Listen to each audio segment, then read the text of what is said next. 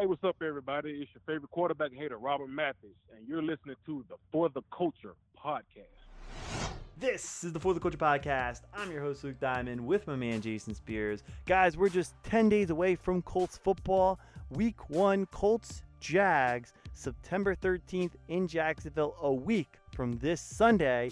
And this Saturday will be the roster cut down to 53 as we get this roster ready for week one against the Jags. And with football right around the corner, you know what that means. More content on the For the Culture podcast. So please make sure to subscribe to us on YouTube, Spotify, Apple Podcasts, radio.com, Google Play, iHeartRadio, all your favorite podcasting platforms. And if you're listening on YouTube, please make sure to hit the notification bell to get a notification every time we drop a podcast. Hit the like button and leave a comment. It'll really help out the channel. And Jason and I would really really appreciate it. So, with roster cut downs on Saturday, we're going to highlight the five position battles to round out the 53 man roster, which we think right now have the most controversy surrounding them. So let's start off with the wide receiver position. The first question is do they carry five or do they carry six? Obviously, T.Y. Pittman, Pascal Campbell are locks to make this roster, the first four guys. Do we carry five? Do we carry six? And looking at the four guys competing for those two spots, Johnson, Fountain, Patmon, and Dulin. So you look at Marcus Johnson, eight games last year in 2019 for the Colts, made six starts, had 17 receptions for 277 yards and a pair of touchdowns. Daurice Fallon, a player we really haven't seen all that much of. There's really no tape on Fallon. Got hurt last year during the preseason, was having a good camp, was having a good preseason up until the point of his injury, missed the entire season. So we really haven't seen Fallon other than the second half of that Chief playoff game in 2018 where he dropped the walk-in touchdown at the end of the game. You have Dezmon Patmon, a sixth round pick coming out of Washington State, six foot four, 225 pounds, a big body, big frame wide receiver. He had a really solid career at Washington State, 156 receptions for 1,976 yards and 13 touchdowns. And then you have Ashton Dulin who's more of a special teams guy. So if we carry six, is that sixth spot for a special teams guy? Most likely. So you have a guy like Dulin. That fifth spot, you're probably going to want a guy with experience. You have Johnson, and then you have Patmon and Fountain, two talented, young, inexperienced guys. Those four guys battling for definitely one, potentially two spots to round off the wide receiver core on the Colts 53 man roster. Yeah, I mean, for me, I'm going to keep five. I, I I like Marcus Johnson. I thought he was really good last year. The the four guys are locks, obviously. For me, Johnson showing what he did last year, I thought really played well. His numbers didn't show it, but I thought he he was he was open a lot, just wasn't thrown to. And I like his experience, his speed. He knows the offense. I think with Philip Rivers, if he had to play, he would absolutely put up much better numbers than he put up last year with Jacoby Brissett if they do decide to keep six guys, obviously, I think it comes down to three people. I think it comes down to Dulin, who I know the Colts like. Uh, it comes down to Fountain, who's you know in year three and hasn't really. I mean, he had a really great training camp last year and then a devastating injury, so we don't really know where he's at. And then Patmon, who's kind of the wild card guy who has great size and speed combination, who I, I think could be a real difference maker given a chance, but I'm not sure if he's if he's ready to make that jump right now. I think he's extremely raw. So if they keep a sixth guy, I, I really don't know who who you go with because I haven't seen obviously not being able to see preseason games or training camp really. I couldn't really venture a guess. I mean, I guess I could guess, but for me, I think you just keep the five that are known and and go with that. Yeah, and I also think it's interesting to think about the practice squad and which guys would get picked up. Because if you look at Daurice Fallon, he doesn't have the tape up until this point where if you were to cut him, nobody would claim him. And I think it'd be pretty easy to get back to the practice squad if you're the Colts looking at Fallon. Probably the same thing with Patmon and the same thing with Dulin. So I think the Colts are in an advantageous position here where you're not biting your nails hoping one of these guys gets back to the practice squad. If you were to cut one or all these guys outside of Johnson, I think they would get back to the practice squad. So I think that could be another reason why you keep Johnson because A, he's got more of the veteran presence. He's been there before. He has tape. We know what he's capable of doing. So if you do need him to play, you could expect him as your fifth wide receiver to go out there and produce because he's produced in the past. Fountain, we haven't seen him produce. Patmon, obviously, is a rookie. We haven't seen him produce. Dulin, more of a special teams guy, but three guys also that you're very confident could get back to the practice squad and you could be able to retain them in 2020 if you wanted to go that route. Yeah, I think that's what they'll do. I think they're going to keep the five guys they know can go out there and absolutely perform if, if given the chance. And with the three guys, you just don't know what you would get. Fountain hasn't done anything. Patmon, I think, is probably too raw. And Dulin's really just a special teams guy. Really hasn't done anything as far as the offense goes. So for me, that's why I'm going with five. But I wouldn't be shocked if they kept six. I mean, a guy like Patmon is just such a size speed matchup problem maybe they go with him. Maybe they give him a shot. But I just, for me, I think I think they go five. Yeah, especially you look at Patmon and he has that big frame, almost more of a tight end frame at 6'4", 225, a little bit light, but almost more of a tight end type of frame. And then you look at the tight end position, which we're going to get into next, with Burton going down. Reich said he's going to miss the first few weeks. It brings up the question, who's the number three tight end? In the past, we've seen Reich and Ballard carry four tight ends. Going into this year, we expected it to be three with Doyle, Cox, and Burton. Now there won't be Burton for the better part of the month of September, which means there's going to be a third tight end carry. That could also potentially help Patmon make the roster if they want another big body wide receiver and they carry six receivers. But if they're going to carry a third tight end, which I think we both anticipate them doing, the guy we're looking at right now is Xavier Grimble. Because of the experience, you look at a lot of the back end tight ends right now on the Colts roster, not a lot of NFL experience. With Gramble, the last four years, he was on the Pittsburgh Steelers roster. He was playing, made seven starts, had 23 receptions, 239 yards, three touchdowns, also has the ability to help you out on special teams. So, just in terms of experience, when you look at the back end roster after the three guys we had making this roster with a healthy Burton, not a lot of experience outside of Grimble, that should help him get that third spot in this tight end core. Yeah, I think that's the difference making spot for, or the difference making reason for why I think Grimble makes the team is he's got experience, and you right now we've got two healthy tight ends. If one of those guys goes down, do you really want to throw a rookie out there and ask him to do all the things that we ask our tight ends to do, which is to block and know all the pass routes and do all those things? I don't think so. So you put a guy like Grimble out there He's been in the league. He knows how to play. He knows, you know, he knows the fundamentals of the game. Knows how to handle himself. Knows how to prepare. For me, that's the reason why I keep him. And and then he can hold it down until Burton gets back. And and I think that's your best case scenario.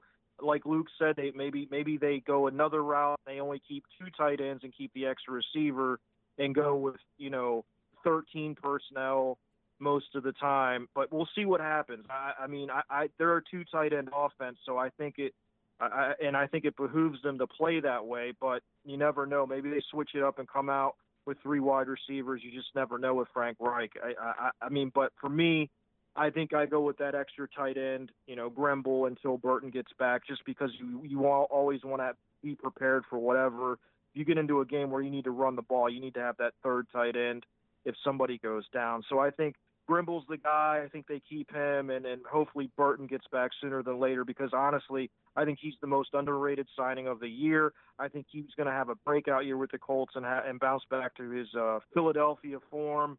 Sadly, the injury bug bites him early, and so obviously that's going to affect us and affect him uh, early on in the season. But hopefully, you know, he gets back sooner than later, and we can get rolling because I think he's, you know, Burton's going to be a big part of our offense when he when he gets back to 100 percent. Yep, and it's a position we passed on in the draft. Going into the draft, we were looking tight end. Then we signed Burton right before the draft. I think the day before the draft. I think the same day we re signed Marcus Johnson.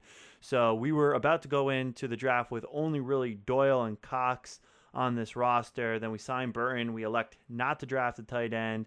And Doyle also was battling a neck injury throughout the course of August. So it's really not a position you want to go into with two to begin with. And then on top of it, Doyle was battling a neck issue in the month of August. And then last year, Cox was all banged up. So definitely leaning towards three. I think we could actually lock in the fact that the Colts will carry a third tight end. I don't think they go out of house. I think they stay in house with Grimble, but I think you could pretty much lock it in that the Colts will have three tight ends on the roster going into September and then waiting for Burton to get back healthy.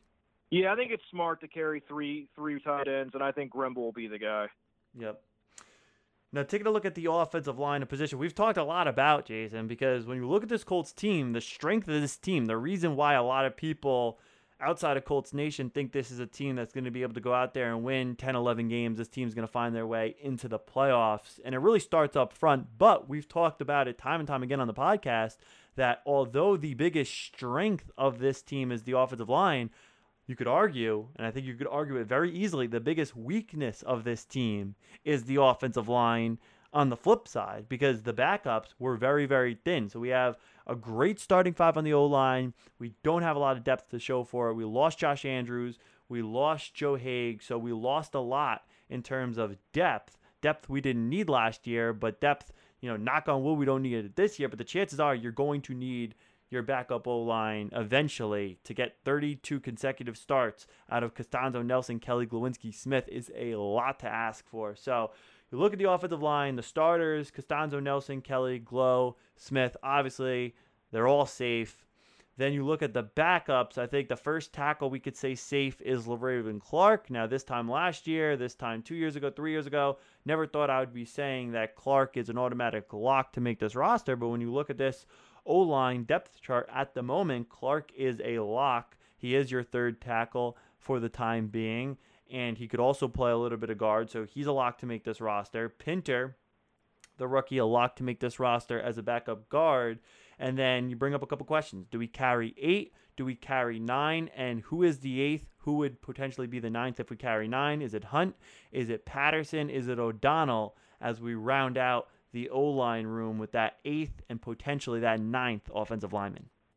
It's a great question, Luke. And as I went through my roster, I, I kept eight. And the eighth guy is Hunt. And the reason why is he's got experience. We just recently picked him up.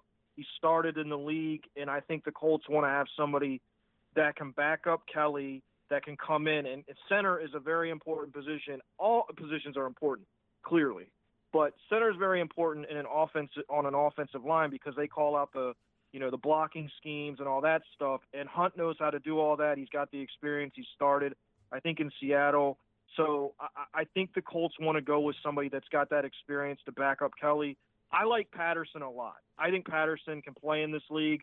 I think he should be on this roster. I, I've heard good things about him coming out of, of training camp. Obviously, we haven't seen him play, so I can't say that's firsthand knowledge, but I just don't think he makes this roster. Uh, I think there's other places where we, we use guys or we use up roster spots. I mean, we're going to use Eason, a spot for Eason, obviously. So I think there's going to be guys that, that are NFL caliber players that don't make this roster because it's a great. I mean, we're better. I, I like Pinter a lot. I think he's going to be a, a really good player. I think Hunt is good enough. Uh, I mean, he's he's played in the league. He's started. That's solid depth at, at center. And I think Patterson can play. So I think our interior spots, I think the depth is okay. But the position that scares the crap out of me is offensive tackle. Because Clark, if you have to play him at left tackle, that is scary. Because you're going to obviously have to put Mo Alie-Cox out there next to him to help him every game. Or you're going to get, because we don't have a guy that can move. So no. you would have to put if if Castonzo goes down, I, I, would guess they probably slide Smith over and play Clark at, at right tackle. I don't I don't That's what I what think, would, Jason. I think you'd because, have to start playing musical chairs. I think you have to. Uh, you don't want to get too crazy and now move Nelson from his All Pro position, bounce him out wide. You don't want to do that. But I think Smith, depending on the injury, if it was a week for Castonzo, maybe you don't play musical chairs, or if he leaves mid game, maybe you don't. But if he were to miss an extended period of time, I think Smith to left tackle and then plug and play Clark at right tackle would have to be the move. Yeah, because Clark can't play left tackle. Uh, no. We've seen it time and time again. Speed rushers kill him, just absolutely kill him. And you'd have to play. I mean, basically, Mo Alie-Cox would be a sixth offensive lineman. He would never. I mean, you would know. Okay, well, the ball's not going to 81 because he's got a block. So I mean, it would put the Colts offense it, it, like tie one hand behind their back because they'd have to keep that extra guy in there because you you got to protect your quarterback. And if your left tackle's horrible, and I'm not ready to say that Raven Clark is even serviceable at this point because I haven't seen it, and until I do, you know, I'm going on film, and he has not been serviceable since since he's been in this league. Now, that's not saying he can't be. I'm hoping that he is, but based on what I've seen, he's atrocious at left tackle, and so you would have to play that guy, you know, Mo Alie over there and give him help, and it would just make our offense. And you and you have no choice because Philip Rivers cannot move. Well, yeah. And if you leave him back there, he would get killed. That's a nightmare scenario. I pray that our tackles stay healthy. I want everybody to stay healthy, but Castonzo, his health is the most, almost most important th- thing on this offense. Maybe aside from, I, I don't know, man. He might be the most important guy as far as he cannot get injured because eh, that will screw up our entire offensive line. Like with Nelson, you can put Pinter in there. Is he as good as Nelson? And obviously not but he's you know solid enough that you know he could make it work and Kelly could help him. But you put you put Clark in for Castonzo, that that's a nightmare scenario in my mind. No question. And like you said, we have a quarterback who can't move. Not that we ever wanted Luck or Brissett to get hurt, but those were big, strong, physical guys in their 20s. You have a 38 year old quarterback who can't move in Philip Rivers. So you really don't want to have to get him off his mark and move around. You don't want him to get hit. So it's really important that you protect him. And then in terms of drop off, I don't think there's a bigger drop off on this roster than Castonzo to Clark. If Philip Rivers were to go down for a game or two, we have a quarterback who I'm pretty confident could go 500 with this team, maybe a game over 500 in Jacoby Brissett. You don't want him to start a long period of time, but if he had to plug and play for a week or two, you expect to go 1 and 0, 2 and 0, 1 and 1. You expect to stay afloat.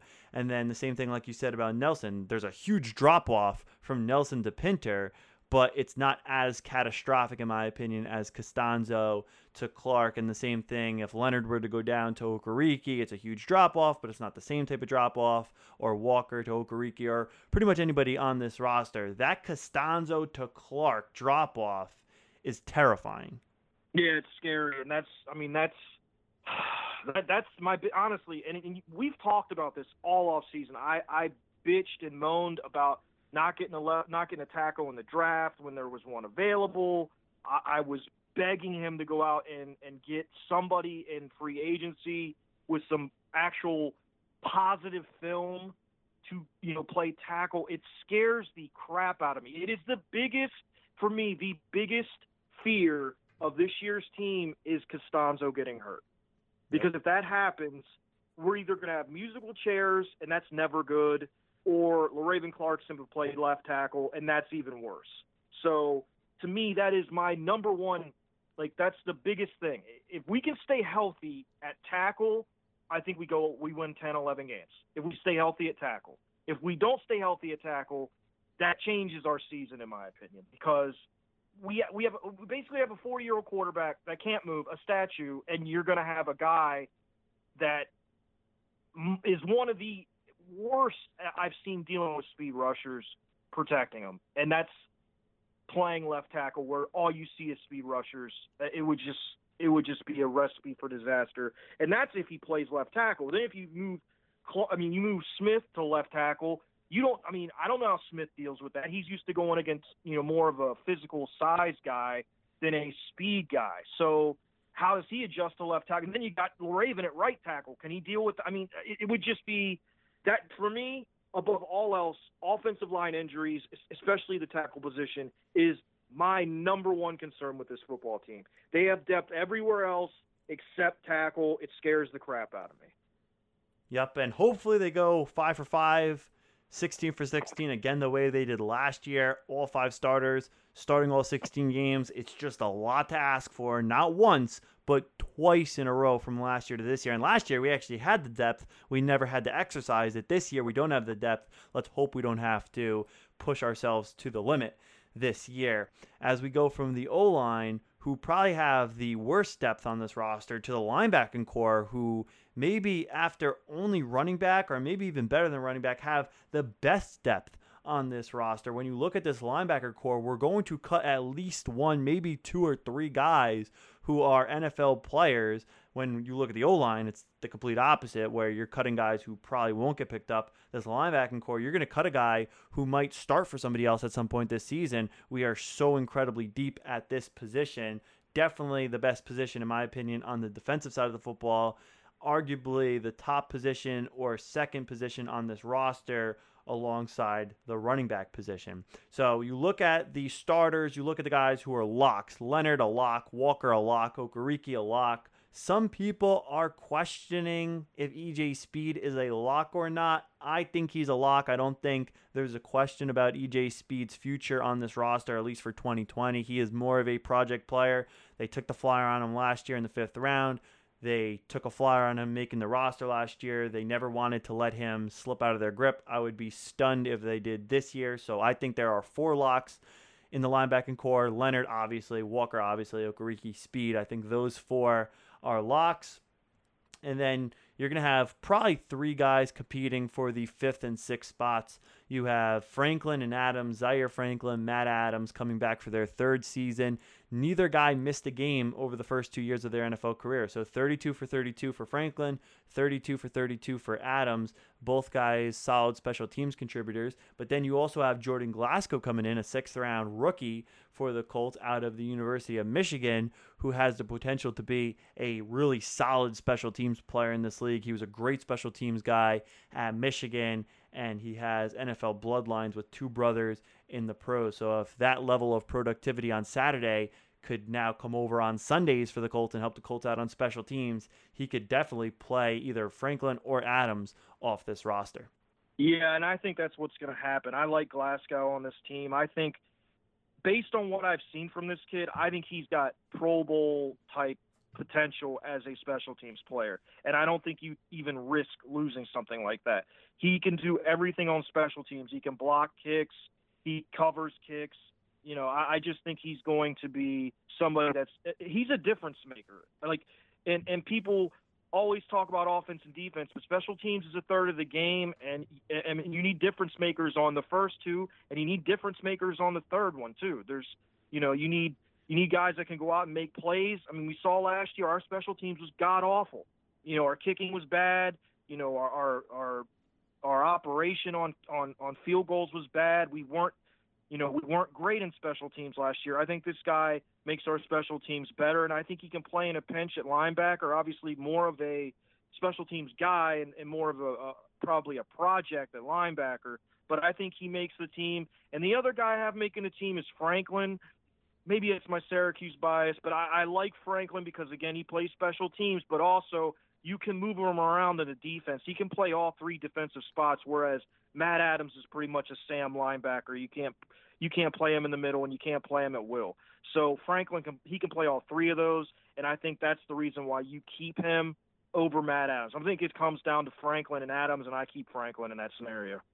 Yep, I agree. So it'll be Leonard Walker, Okereke, Speed, Franklin, and Glasgow. I think Glasgow as well outplays Matt Adams and gets that final spot in the linebacking core due to his ability to play special teams. And that is really what Matt Adams is at this point. He's a special teams linebacker. So now you have Jordan Glasgow to make the roster as a linebacker, but who will be able to make a big impact and a bigger impact than Adams made on special teams over the past two years as we go from the linebacker position, which will be rounded off based on special teams ability, to arguably the most important position on special teams, a position that absolutely killed the Colts last year, and that is the kicker. Adam Vinatieri last year, who is no longer on the roster, but last year Vinatieri went 17 for 25 on field goals, kicking at 68%, and then 22 for 28 on extra points, which in my opinion is worse than 17 for 25 on field goals, kicking at 78.6%. So a 68% field goal kicker a 78.6% extra point kicker. So sub 70 on field goals, sub 80 on extra points. Absolutely unacceptable. we have Chase McLaughlin returning, battling the rookie Rodrigo Blankenship. Last year, Chase McLaughlin in Indy went five for six. He was kicking at 83.3%. And then overall last year, because he did play for the Chargers and 49ers before getting to Indianapolis, overall was 18 for 23, which is 78.3%. So not great. You would like those numbers to improve. 83% is all right, 78% is low. So you would like to see that improve. 100% on extra points, which is great, and it was a huge upgrade from Vinatieri. But then you look at Rodrigo Blankenship coming in, who has much greater upside, in my opinion, Jason's opinion, the opinion of many's the undrafted free agent out of the University of Georgia. 80 for 97 over his career at Georgia, 82.5%, 200 for 200 on extra points, which obviously has to be taken with a grain of salt because the extra point gets moved back from college to the pros. So when you look at these two guys, unfortunately, we haven't been there at camp. There is conflicting reports. One day McLaughlin seems to be better. The next day, Blankenship seems to be better. McLaughlin has the advantage having played in Indy last year, having NFL experience, and then Blankenship I think has the advantage of the higher upside, the higher ceiling, and the brighter future in the NFL. Yeah, this is kind of a. Well, first of all, I think this we're going to upgrade either way because last year was the worst kicking season I think I've ever seen. So whatever happens, I think we're going to be much better this year, whether it's McLaughlin or whether that is Blankenship. Now, if the Colts are looking for a guy that can make pretty much all his kicks from 45 in uh, and is consistent based on what we saw in Indianapolis last year, then they'll keep McLaughlin. I think he, he's more of a short term answer, uh, not a long term answer. Blankenship to me is probably not the safer pick because he's a little bit more inaccurate based on what I've heard from camp, but he's got the much stronger leg. He's he's made I think he's made kicks from 57 and 58 and and he's kicking I mean he's just got a stronger leg and I think once he gets gets comfortable with you know the way the NFL game is played and the speed of the game, and and with obviously with the guys that work on special teams with them, Luke Rhodes and and uh, Rigoberto Sanchez, I I think this this kid is he's got the ability to be a special kicker. I know that's kind of funny to say actually, but I think he's he's he's got the talent to be a Pro Bowl caliber kicker. So I would keep Blankenship. I don't think you risk losing somebody of his talent as far as kicking goes. So I think they keep Blankenship, but I would not be shocked if they kept McLaughlin. I think it's an upgrade either way. I think long term Blankenship's the better guy though, and I would roll with him. Yeah, I agree. I think it's kind of a coin flip at this point. Plus, we're not at camp, so we can't really see these guys kick. And the reports aren't as consistent as other positions. Every day they're talking about Rivers. Every day they're talking about certain guys the kicking position seems to kind of be an afterthought, even though it really is a pretty big position battle on this roster right now. So I could see it going either way as well. McLaughlin has the experience, Blankenship has the higher upside. So I could see it going either way depending on what the Colts I guess, are looking for because we are a win now team. So you do want the guy who you feel gives you the best chance to win immediately. But do you see another Vinatieri? Because we rag on Vinatieri for how bad he was last year, but obviously the career he had was incredible and he's a Hall of Fame player. So if you see that type of career arc for Blankenship and you see a kicker you really don't want to pass on, maybe that's the avenue you go when deciding this kicking battle. So I could see it going either way. I think it's a huge battle in terms of this roster and guys that are competing right now to make it. But I agree with you, Jason. I could see it going either way as we pretty much wrap this thing up. Just two days until the final roster cutdowns. There's a bunch of guys that might be going on the pup, guys that might be going on the IR to start the year. We already talked about Burton. You have other guys who are banged up, like Kemoko hasn't played in about a year since that Kansas City game. He hasn't really had the snaps. He hasn't had the padded practices. Obviously, no preseason. So there's a bunch of guys like that where we don't know right now what the Colts are going to do with them. They're question marks. So that affects us as we fill out our own 53 man rosters in anticipation for Saturday when we find out the final 53 for the Colts heading into week one against the Jacksonville Jaguars, which is just 10 days away, Jason. It's right around the corner.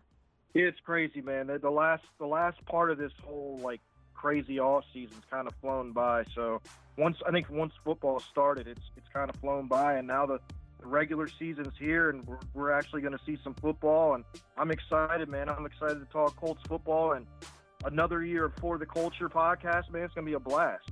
Yep, and I cannot wait. We're just, again, 10 days away. That's my co host, Jason Spears. I'm your host, Luke Diamond, and this is the For the Culture podcast.